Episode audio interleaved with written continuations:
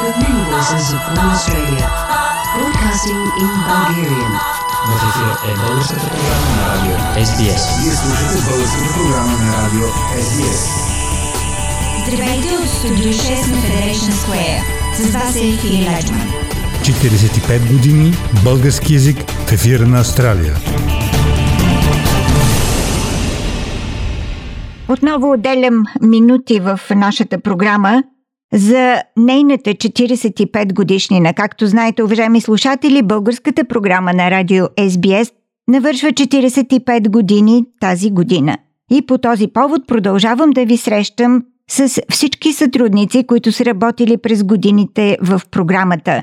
За съжаление, някои от тях не са между нас, но разбира се, винаги има хора, които си спомнят за онези, които вече не са останали на този свят. Днес обаче ви предлагам една младежка среща. Срещата е с Биляна Иванова, която сътрудничеше към нашата програма в периода 1993-98 година. Биляна беше тогава студентка и внесе много младежки ентусиазъм, много новаторство и бих казала също посвещение на програмата. Здравей, Биляна! Добър ден! Биляна, аз вече споменах, че ти си работила в нашата редакция през периода 93-1998 година. Тогава беше студентка, но как стана така? Спомняш ли си, че дойде в българската редакция на SBS? Ами, това беше една невероятна възможност за мен. Аз бях а, прясно пристигнала от България, когато стената в Берлин падна и всичките демократични промени започнаха в България. Аз пристигнах в Австралия и бях просто, как да ти кажа, късметлия, че бях поканена от вас от програмата да мога да допринеса по някакъв начин с новини от България, с анализи и просто ми беше дадена възможността да допринеса и да се науча на някои технически части от това да си журналист.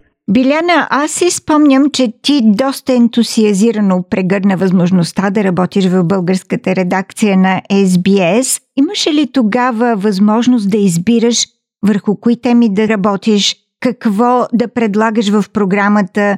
Чувстваше ли се ограничена по някакъв начин? Не, никакво ограничение нямаше, освен професионалните ам, стандарти. За мен редакцията на SBS, българската програма, беше първото професионално работно место в Австралия. Нека да си представим. Аз идвам от България, която е била в комунизъм 45 години и нямах никаква идея какво е това да работи човек професионално. Аз съм на 21 години. SBS в Австралия беше първото въведение в това какво е да приемеш работата си сериозно и да работиш на стандарт. Предизвикателство беше само това да може човек да работи на този стандарт. Иначе темите, които работех, бяха чудесни. Моята любима тема беше политика. политика, интервюта с тогавашния министър-председател Иван Костов. Това никога няма да го забравя който тогава беше водител на СДС, Съюз на демократичните сили в България. Политическите теми бяха любими. Това трябва да си го призная. Биляна, ти също така в този период, за който говорим, 993-98, Периодично, като част от екипа в програмата, работеше Здравко Димитров. За съжаление, Здравко Димитров не е вече между нас, но той също привнесе в програмата младежки устрем, така да се каже. Той даде вкус на програмата чрез своя почерк и стил. С какви теми той главно се занимаваше, спомняш ли си? Да, точно така. А, с Здравко работихме горе-долу по това време. Той беше една така вълна от енергия.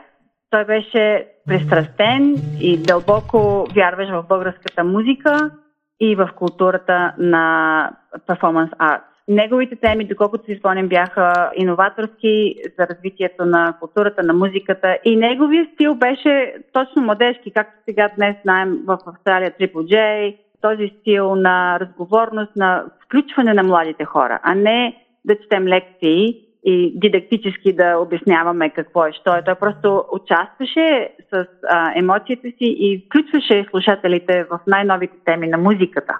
Сега нека се върнем към периода, когато ти оставаше сама в а, програмата, защото много често, когато аз отсъствах, а, ти беше изцяло на собствените си ръце Трудни ли бяха тези дни и тези програми, които трябваше сама да съставяш и да водиш? О, да, това беше една комбинация от вълнение и ужас. Когато ме оставяхте да ви замествам, беше чест, обаче ако направя грешка, няма кой да ме покрие.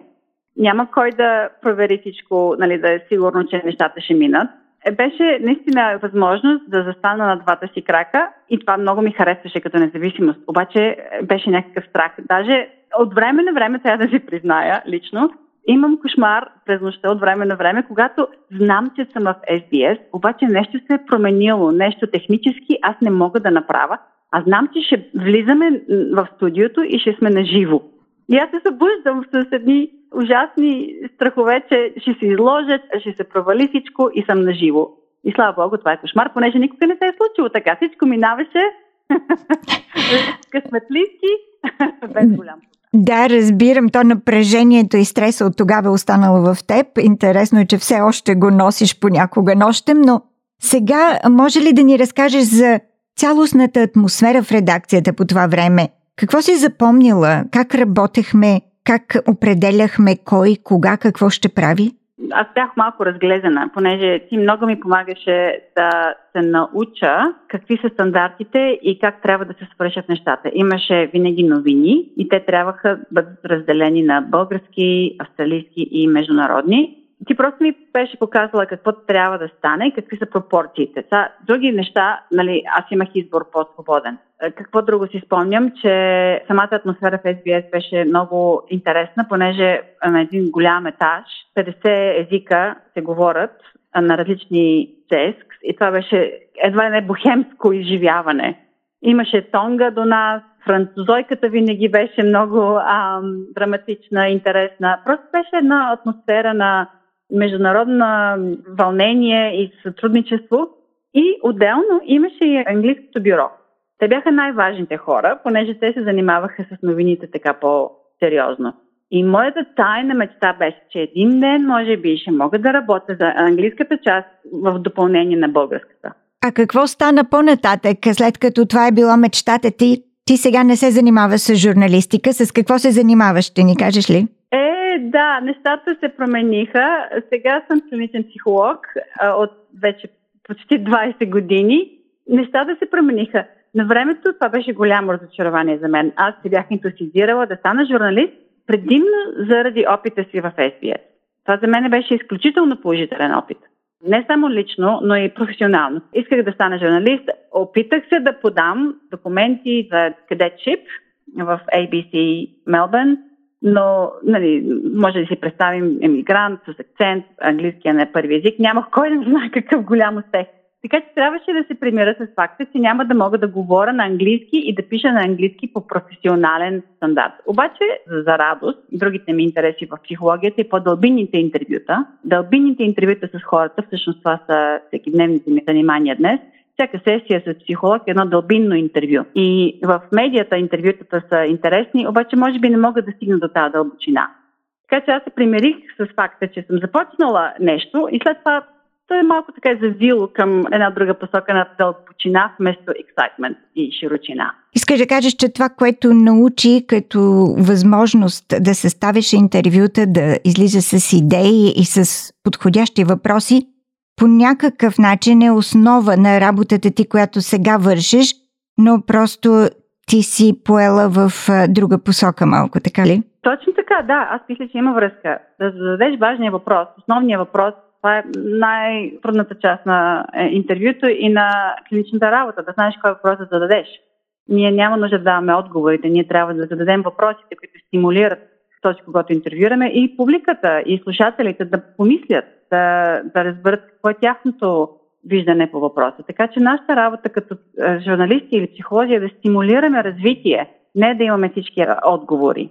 В тази гледна точка, според мен, има връзка между двете професии. Много добре казано, Биляна, т.е. твоите способности да интервюираш само са се развили след твоята работа в SBS, но говориш за важните въпроси, които трябва да задават и журналистите, и психолозите – има ли един въпрос, който стои над всички за теб самата като личност? Кой е той? А, интересно е да си от другата страна на въпроса. Може би, да, основният въпрос е въпроса на смисъла. Какъв е смисълът на нашето съществуване? Какъв е личният смисъл на човек в живота му, в целите му, в отношенията му. За какво сме тук? Какъв смисъл може човек да измисли за себе си? Тъй като аз съм от атеистите и от групата на, може би до някъде, разочарованите, ние сами трябва да си издадем този смисъл. Няма кой да ни даде инструкции или смисъл отвън. Ние трябва сами да го изградим и това може би е основният въпрос. Той се променя, смисъл се променя в различни стадии на живота. Какъв е смисъл на моя живот сега? Като психолог, като майка на три деца е един вид смисъл. Когато бях на 20 години и работех за SBS, смисъл беше друг. Точно да провокираме, да научим повече, да дълбаем дълбоко, да правим промени. Тогава беше и времето такова, Zeitgeist, такъв беше духът на времето в България с младата демокрация, с времето на промените, всички бяха пияни от ентусиазъм и наивност. И тогава смисъла беше съвсем друг. Биляна, искаш да кажеш, че смисъла на младите хора неизбежно се различава от този на по-зрелите? Ами да, вече настъпващата средна възраст, а, точно това ми показва, че смисъл се променя. Той becomes more mature.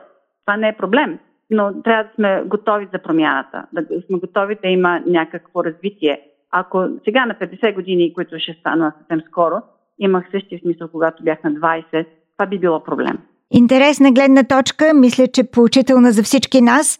Уважаеми слушатели, разговарях с Биляна Иванова, сътрудник на българската програма, водеща на българската програма също така при определени случаи в периода 1993-98. Биляна сега продължава своята особена журналистическа дейност, бих казала, като психолог, където полира своите качества да интервюира хората. Биляна, благодаря ти за това участие. За мен беше приятна разходка в спомените и благодаря за, за всички възможности, които SBS и редакцията ми предложи. Никога няма да ги забравя.